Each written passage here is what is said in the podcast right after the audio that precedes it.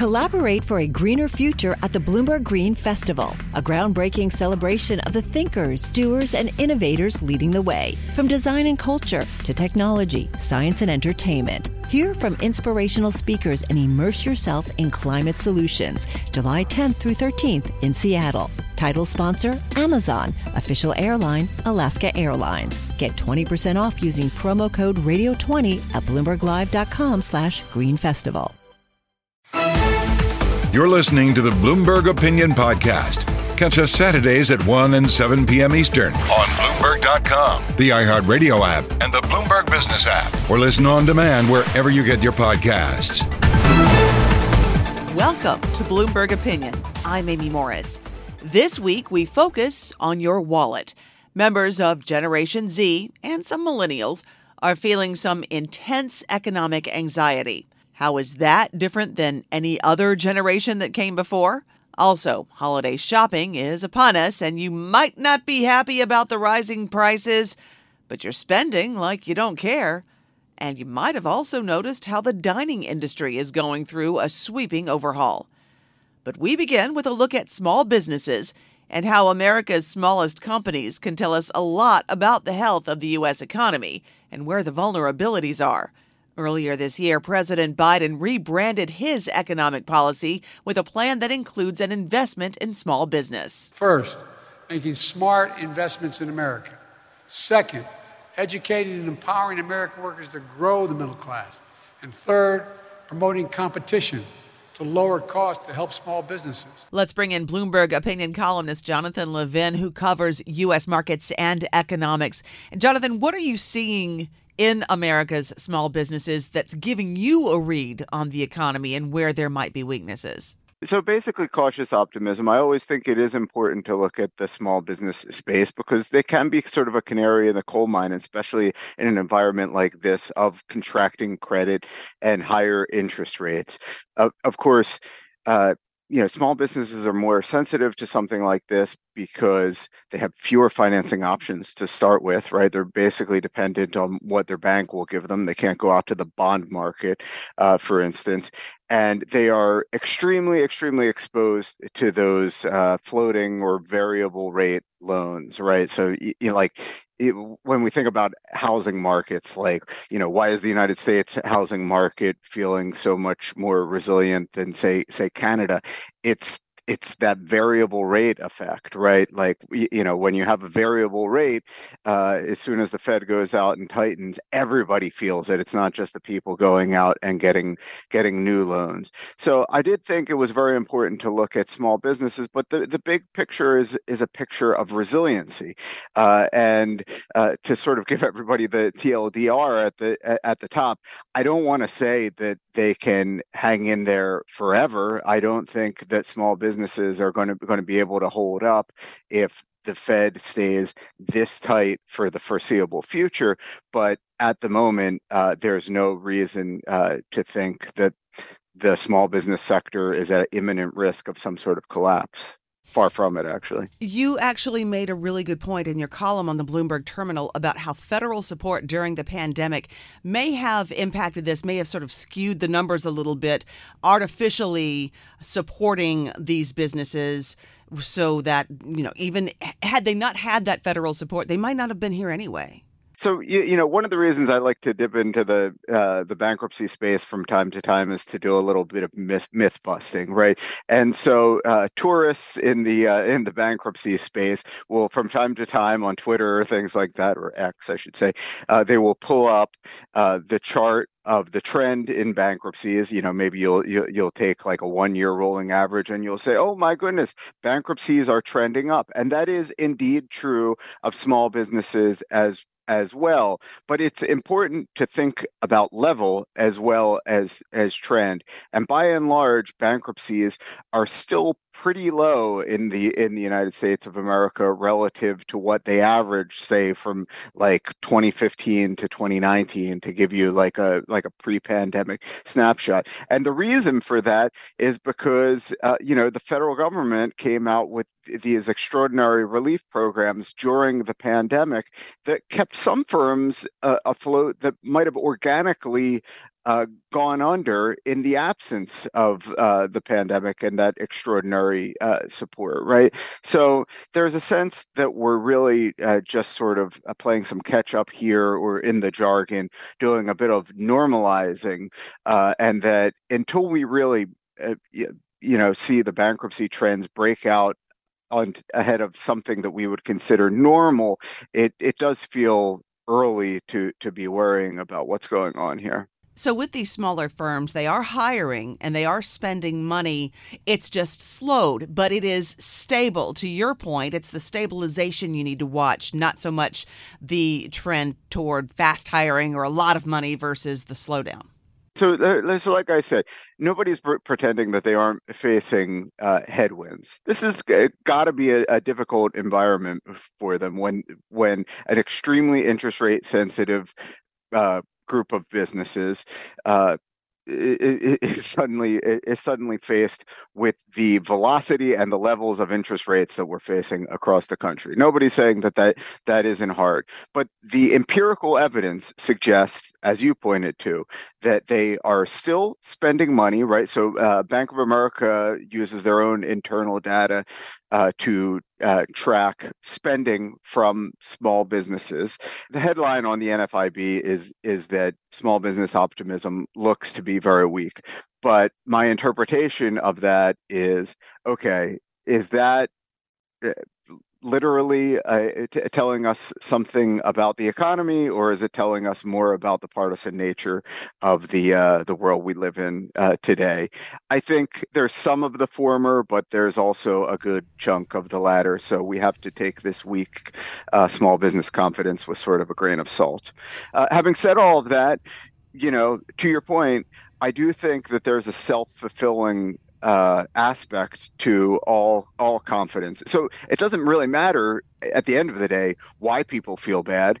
They might feel bad because their candidate isn't uh, uh, you know isn't doing well in the polls or their their chosen president isn't in the White House. If they feel bad, they feel bad, and eventually uh, that can actually be reflected in the amount of investing that they do, uh, the number of people that they hire, and so on and so forth. So uh, I say take the NFIB uh, small business sentiment survey with a grain of salt, but if it stays in negative territory for the uh, for the foreseeable future, could it start to matter? Yeah, for sure. Well, let's get into that a little bit. You had referred to uh, small businesses as acting as something of a canary in the coal mine when it comes to the the health of the U.S. economy.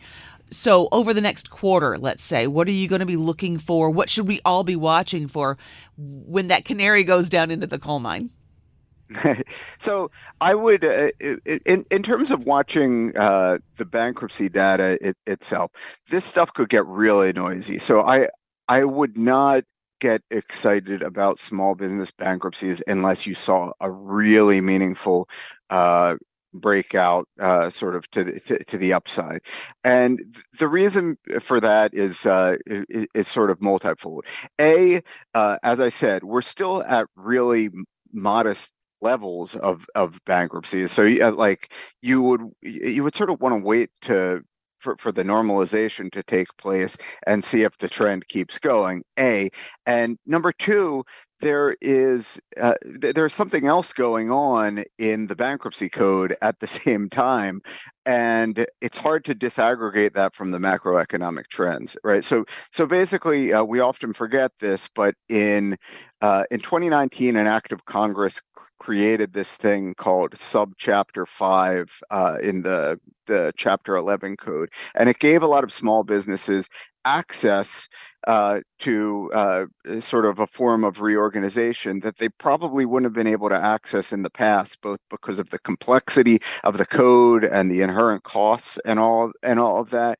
And so this for the first time starting when this became effective in 2020 brought a lot of small businesses into the bankruptcy data for the for for the first time and a lot of uh, proponents of this change would say this is actually a good thing, right? This means that more small businesses are availing themselves of uh, of of this new structure to try and survive, not not uh, uh, it's not a bad thing at all, uh, potentially, right?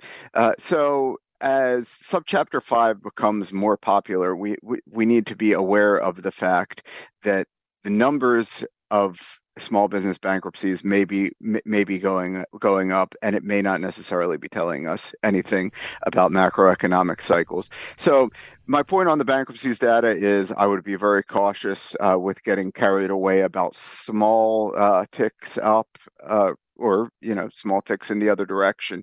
I, I would tend to watch other indicators more closely, including what's going on with uh, with the payments data. Uh, Bank of America is a, is, is a great resource, fairly real time, uh, and of course I would be watching what's going on with jobs. I I, I think um, you know people often tell you that uh, the labor market is a lagging indicator. I think it's more complicated than that. I think uh, hiring is a great way to express your relative confidence in the economy. It is sort of a medium term commitment that you as business owner make with a potential employee and it tells tells us a great deal about where the proprietor of that business uh, sees the economy and their business prospects in 3 months or 6 months or 12 months down the line. And so far uh, it looks like, you know, they think things are going to be okay in that horizon. Jonathan Levin is a Bloomberg opinion columnist who covers U.S. markets and economics.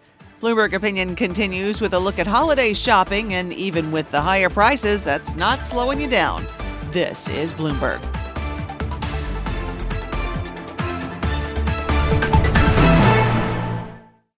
Hi, I'm Ron Kruszewski, Chairman and CEO of Stifel. Financial advisors. If you're not growing your practice, you're losing market share. Stifel is a growing entrepreneurial, advisor centric firm built for successful advisors like you. Imagine having the resources of the largest wirehouses and the support of the boutique shops, but none of the bureaucracy to get in the way of you serving your clients. At Stifel, it's your business, your book, your clients.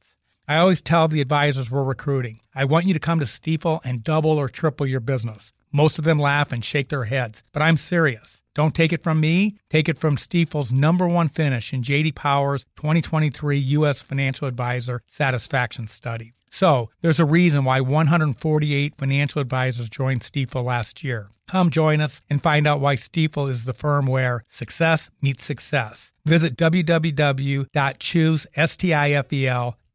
Stifel Nicolaus and Company Incorporated, member SIPC and NYSE. You know success when you see it, or you think you do. The people in the spotlight athletes, actors, artists. But what about the people behind the scenes? You know, the ones who make it all happen. The lighting engineers, the sideline photographers, the caterers. They're small business masterminds. And if there's one thing they have in common, it's making their money work harder. That's why they have a business bank account with QuickBooks Money, where they are now earning a generous 5% annual percentage yield. Yes, 5% APY. Making your money work as hard as you do? That's how you business differently. Learn more about QuickBooks Money at quickbooks.com slash 5APY. Banking services provided by Green Dot Bank, member FDIC. Only funds and envelopes earn APY. APY can change at any time. You're listening to the Bloomberg Opinion Podcast. Catch us Saturdays at 1 and 7 p.m. Eastern on Bloomberg.com, the iHeartRadio app, and the Bloomberg Business app, or listen on demand wherever you get your podcasts. This is Bloomberg Opinion. I'm Amy Morris. We are well into the annual ritual of shopping, baking, and planning for the holiday season, the food and the gifts and the travel. And in fact, this holiday season is bound to be a blockbuster. The National Retail Federation expects shopping to hit record levels this month and in December. Kristen McGrath is an editor with RetailMeNot, which finds consumers are spending 29% more than last year. Retailers are starting extra early because they want shoppers to do multiple rounds of shopping. And even though consumers are not happy with these higher prices, that's not slowing them down. Let's talk about this with Bloomberg Opinion columnist and author of the Bloomberg Opinion Today newsletter, Jessica Karl. And Jessica, how are things different from last year? Economists had predicted that the U.S. was going to enter a recession. Yeah, so last year's predictions did not work out. This year, hopefully we won't enter a recession, but people still have mixed feelings about whether that will happen. But really, what happened this year um, was the disconnect between the consumer and what economists saw. So consumers weren't happy about the economy all year long, um, and that was the big economic story of last year. Right, right. The big disconnect between consumer sentiment and consumer behavior. What's causing that disconnect? It has to do with a thing called money illusion. So people love to hate on the economy and they'll say, oh, everything was cheaper years and years ago, but they don't recognize that their wages have gone up and things have just gotten more expensive across the board. But they wouldn't be like happy about, you know, they, they're not talking about their wages. They're talking about this price sticker on the, you know, bag of Oreos that they're buying at the store. Um, which by the way, it's interesting. The there's this big theory about how Oreos are also a stagflationary trend where like the cream inside of them, the ratio of that to the cookie is going down. So yes. there's these visible, tangible signs that people start to worry about the economy, and that's like an interesting thing. Um, and it it's totally it says a lot that they're saying a lot of different things versus what they're actually spending their money on. So people are still spending and spending and spending. So economists are very confused by the sentiment being very negative, but yet they're spending and the credit card debt's going up and stuff like that. So it's just interesting. Uh, when you talk about uh, like shrinkflation, like the example that you just gave with the Oreos, uh, mm-hmm. many people do tend to see the economy through the lens of their purchases, how much they're paying for items, and the impact of, of I guess, shrinkflation, for lack of a better word. What mm-hmm. are you seeing among consumers? Is is that the the going trend at this point? I think they're definitely more observant of of when the quality of their products goes down. There's also, you know, and, and they're usually lower ticket items. They're, you know, bag of chips, cake mix, which is interesting. People observe that uh, Betty Crocker's cake mix, the weight of the dry ingredients went down. So they they actually just are putting less cake mix in the box and telling you to use the same amount of wet ingredients. So people are picking up on these little things um, that are happening in their day to day lives. And that's causing them to believe that the economy is really bad. And there's probably a lag, right? If we're seeing really great disinflationary data right now, that will take time for consumers to kind of realize that, oh, things aren't getting more expensive. But the reality is that those prices that went up in our inflationary times are going to kind of stay at that level. So that's not making people happy. I understand the the anger or the discontent with the inflation and with the prices. However, could that disconnect between the consumer spending and the consumer sentiment be politically motivated?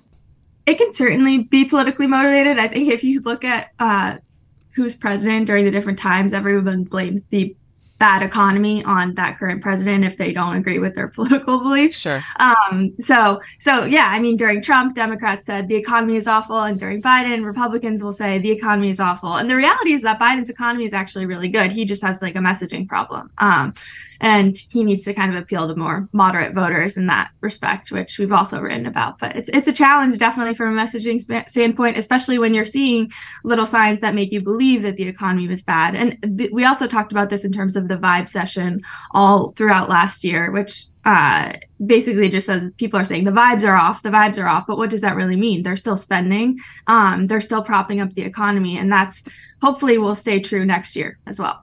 And we're you you mentioned a few baking items as far as shrinkflation is concerned, but let's get into it a little bit because we are entering the holiday season. This is when we travel, we shop, we give gifts, we bake. What are we anticipating then if the consumer sentiment is down, but the consumer spending of late has been higher. Could this be a, a big boom for the holiday shopping season? The holiday shopping season has definitely been pushed forward, and you can already see this week if you go into your browser. This is the week, you know, we're we're talking leading up to Thanksgiving, but we're not to Black Friday yet. Um, you can see that people are already putting things on sale. Sites are are having these big sales even before Black Friday. Uh, I think part of that is because the retailers are kind are are confused about what consumers are willing to spend. They, you know, people say they're on a budget, blah blah blah, but like all signs point to them spending a crazy amount of money. There's there's I think that TSA said they're expected to be a record travel season. They always say that, but it should be a record travel season this year. So people are spending on flights, they're spending on gifts, they're spending on food. Um, so I mean, I think it could be a blockbuster, but nobody really knows yet, obviously. And we are talking with Bloomberg opinion columnist Jessica Karl about consumer sentiment during the holiday season. Also, Jessica, another uh, indicator are people saving? Could the spending all of our money come back to haunt us? Yes, I don't know if people are saving as much as we would hope. Uh, during COVID, we did have this big, big uh, buildup of consumer saving. So that is good in respects. Our, in, in that way, our coffers are still pretty strong, but people are spending money on entertainment. They're just spending and spending and spending. Bloomberg actually ran a great graphics piece yesterday about auto loans and how those our auto loan delinquencies are up. It's a lot of people take out these auto loans and they have no ability to pay them back. Um, and credit card debt is also, you know, troubling. So I think there are these signs that point to the American consumer be weakening a bit, but also the the job market hopefully will stay strong and will uh, continue to see people spend. But if there are signs that cause people to, you know, pull back, that would not be a good a good thing. What is then the conventional wisdom for 2024? We all seem to get 2023 a little bit wrong, a little off. What about 2024? I think the recession story is hopefully behind us. Sure. Um, if those disinflationary trends continue, that will be probably the big story is hopefully the economy will improve and strengthen. I think the job market is also something to keep an eye on. Um, if people start to feel as though they're stuck in their jobs um, or as though they're they can't get hired elsewhere that's definitely going to cause the economy to weaken. So there's just some certain things to keep an eye on like always. But the the good news is that the cpi numbers are very positive and hopefully we'll continue to see those come down um, in the future. And what are you watching for over the next few months? We only have a, a few more weeks before the end of 2023. I always love to see, you know, the holiday shopping trends. I after Christmas, it's always interesting to look at the returns and see how many people are returning things and stuff like that. Um, but yeah, I think hopefully we will see the consumer sentiment index improve. Like ideally that would they would follow the the inflation data that we're seeing now. But like i said there could be a lag and i mean that that whole money illusion could continue but in in an ideal world that would stop. Does that create problems for anything more than our ability to predict what consumers are going to be doing when the there's that disconnect between the sentiment and the actual action and some sometimes people talk about it being a self-fulfilling prophecy which we did hear a lot about last year. If you say the economy is bad bad bad but it's actually okay then you'll start to believe it at some point and you just will rein back your own spending. And if everybody's doing that then that will cause the economy to enter some type of recession which is not good. Um, but if people continue to spend then that illusion is is kind of benign. It doesn't really impact uh, as much but if if people really start to pull back then that's where you'll see a problem Jessica Karl is a Bloomberg Opinion columnist and author of the Bloomberg Opinion Today newsletter. And coming up, we'll look at generational financial anxiety and how it's impacting millennials and Gen Z. You're listening to Bloomberg.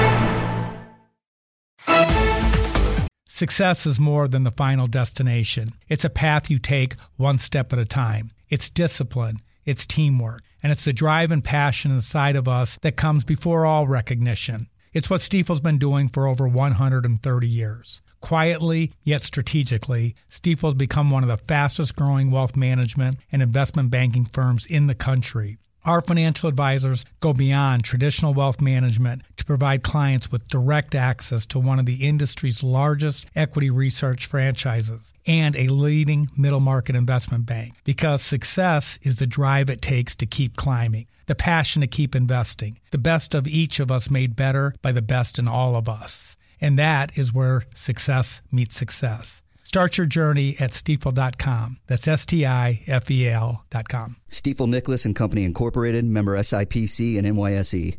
You know success when you see it, or you think you do. The people in the spotlight athletes, actors, artists. But what about the people behind the scenes? You know, the ones who make it all happen the lighting engineers, the sideline photographers, the caterers. They're small business masterminds. And if there's one thing they have in common, it's making their money work harder. That's why they have a business bank account with QuickBooks Money, where they are now earning a generous 5% annual percentage yield. Yes, 5% APY. Making your money work as hard as you do? That's how you business differently. Learn more about QuickBooks Money at quickbooks.com slash 5APY. Banking services provided by Green Dot Bank, member FDIC. Only funds and envelopes earn APY. APY can change at any time. You're listening to the Bloomberg Opinion Podcast. Catch us Saturdays at 1 and 7 p.m. Eastern on Bloomberg.com, the iHeartRadio app, and the Bloomberg Business app, or listen on demand wherever you get your podcasts. You're listening to Bloomberg Opinion. I'm Amy Morris. Less than one third of Generation Z feels financially secure, and more than half say they're worried about not having enough money, and not just a little worried either. After years of being told that everything's going to be just fine, Millennials are treading water, 73% living paycheck to paycheck. Okay, let's learn more about this generational financial anxiety with Bloomberg opinion columnist Erin Lowry, who covers personal finance. Erin, why can't we just tell millennials and Gen Zers, simmer down, it'll be all right, take control of your financial financial lives like the rest of us had to do? This is different. It's different too because again, I just always feel the need to assert this up top with millennial conversations oldest millennials are 42 years old.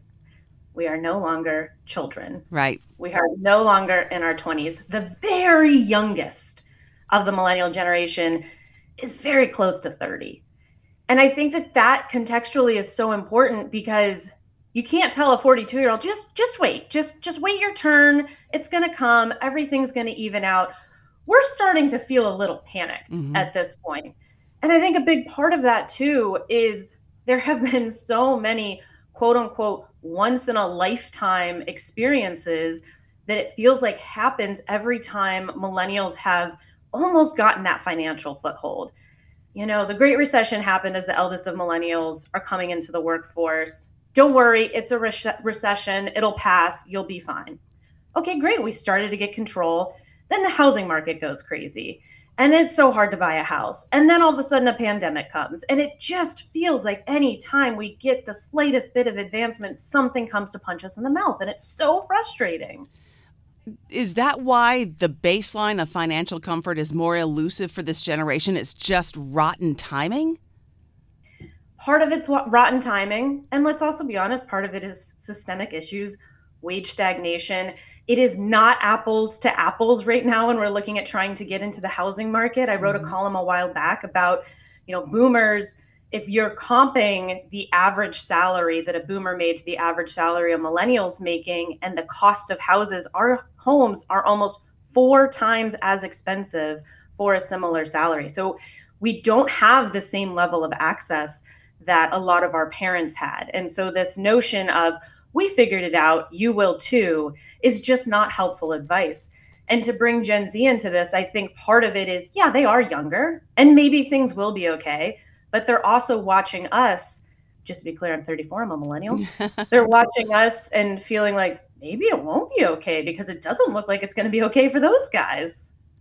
Oh, let's dig into that a little bit. What is it? What else is it that millennials and Gen Z may be facing that the rest of us Gen X here, and then there's a boomer in my house as well.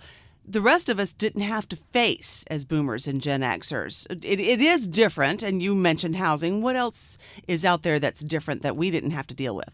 You know, I also want to acknowledge Gen X and boomers had their own things. There have been once in a lifetime experiences for every generation, sure. and it hasn't just been a, fleet, a flat, straight road for absolutely everybody.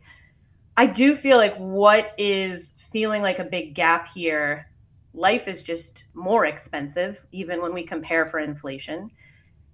Wages have not gone up in the same way to comp for that. There's a stat flying around that someone fact checked me on it, but it basically was like, hey, if your parents were making $100,000 in their 30s and the 80s, you have to be making close to $300,000 for that to be the same amount of money.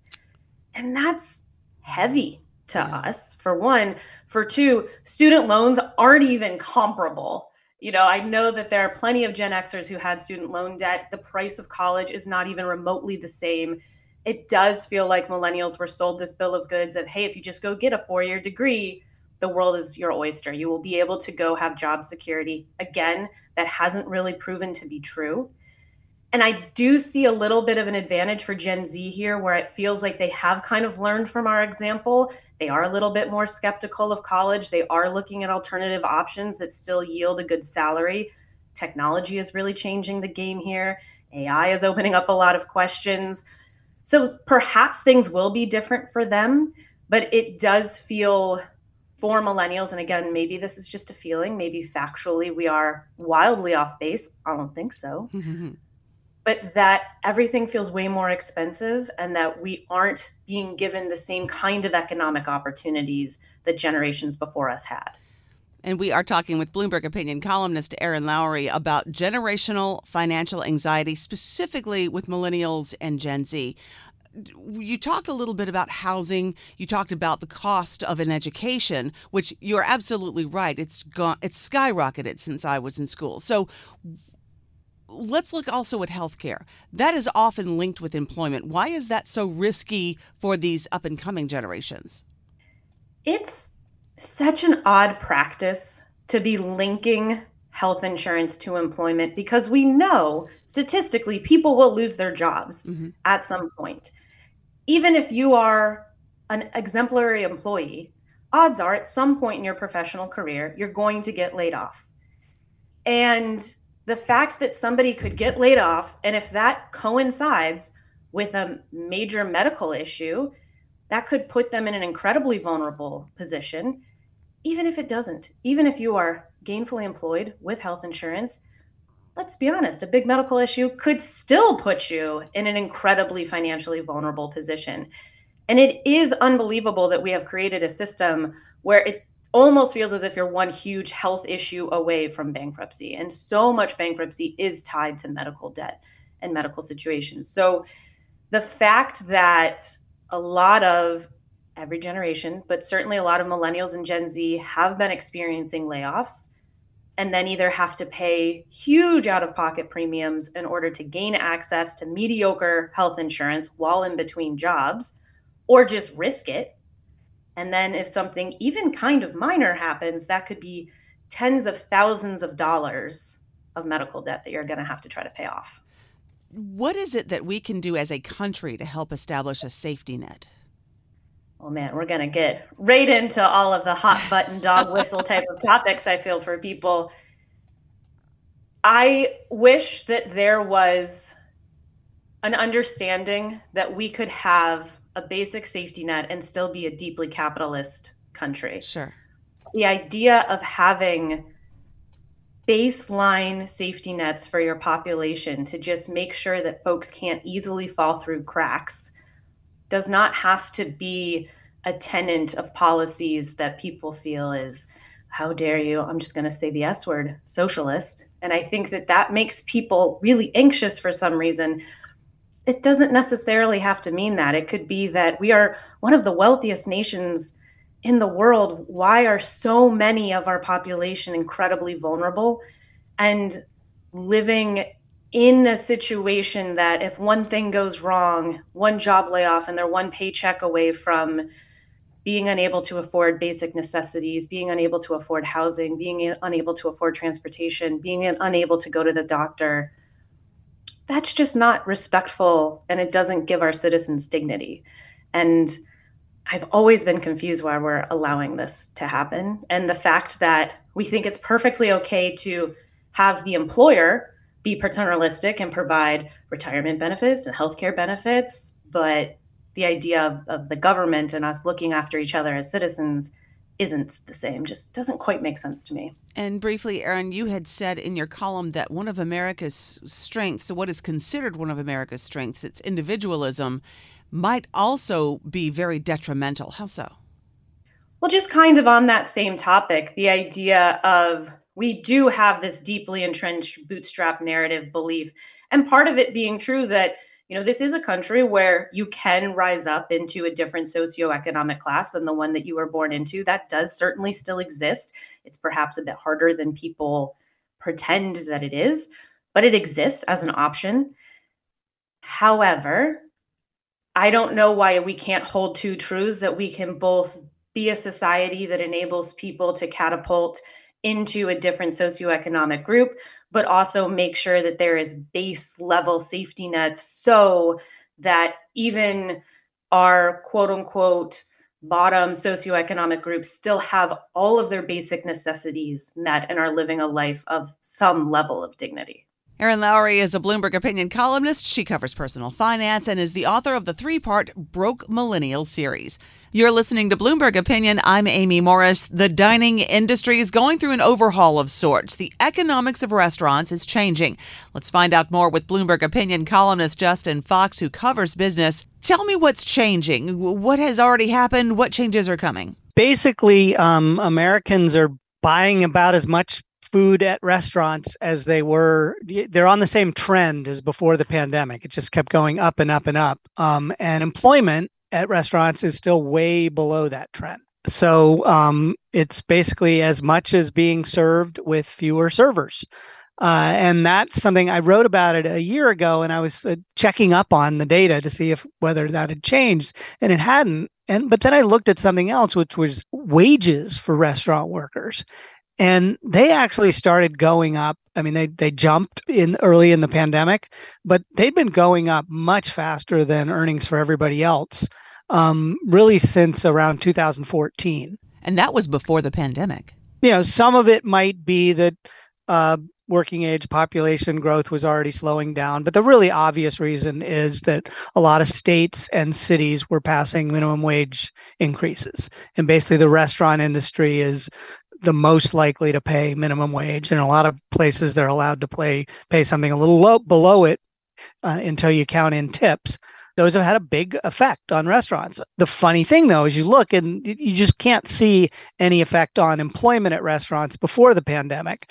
But I, I, I just get the sense that with this big shock of the pandemic, with initially this sort of 50% drop in business and employment, and then a pretty quick recovery in how much business they were getting, but it was much harder to bring that many employees back. It's just led to this rethinking of how restaurants work I mean, and you hear a lot of it from especially like high end restaurants, like saying that the business is really hard to to make money and even harder than it was before, and lots of experiments with alternatives to standard table service. So, is this then a a permanent change? Are we seeing the evolution of a new way of the dining industry to survive? Yeah, I think so. I mean, I think this combination of the higher pay for restaurant workers mm-hmm. and then this sudden um, shock that gave everybody a sort of forced everybody to rethink how how they were going to do business. And also, I think gave a lot of restaurant workers this thought that, wow, maybe I don't want to work in this business anymore.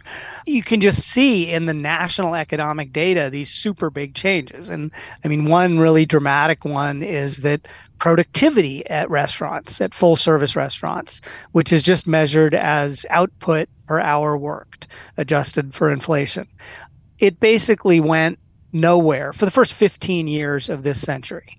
You know, productivity growth hasn't been great anywhere, but it was more than that in the rest of the economy. Started to rise a bit after 2015, and then this huge jump in 2021, and it fell back a little bit last year, but it's still just much higher than it was before. That just means you're getting more output, which in this case is food served to people sure. per per hour worked in restaurants what's the next step in this uh, readjustment uh, in this fix?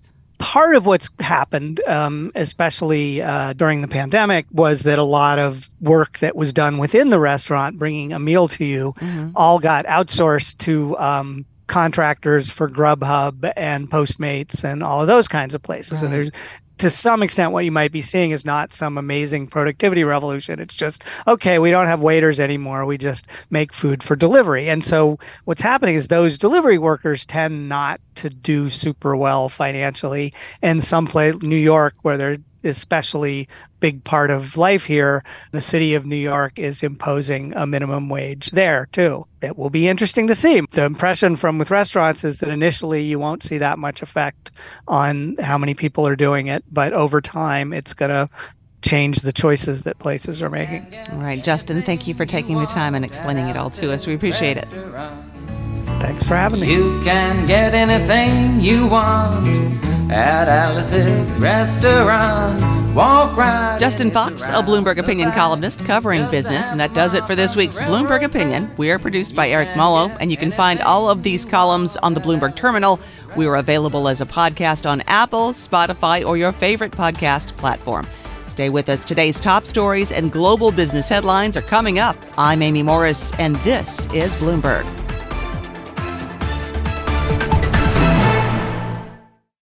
Collaborate for a greener future at the Bloomberg Green Festival, a groundbreaking celebration of the thinkers, doers, and innovators leading the way. From design and culture to technology, science, and entertainment. Hear from inspirational speakers and immerse yourself in climate solutions. July 10th through 13th in Seattle. Title sponsor Amazon. Official airline Alaska Airlines. Get 20% off using promo code radio20 at bloomberglive.com slash green festival.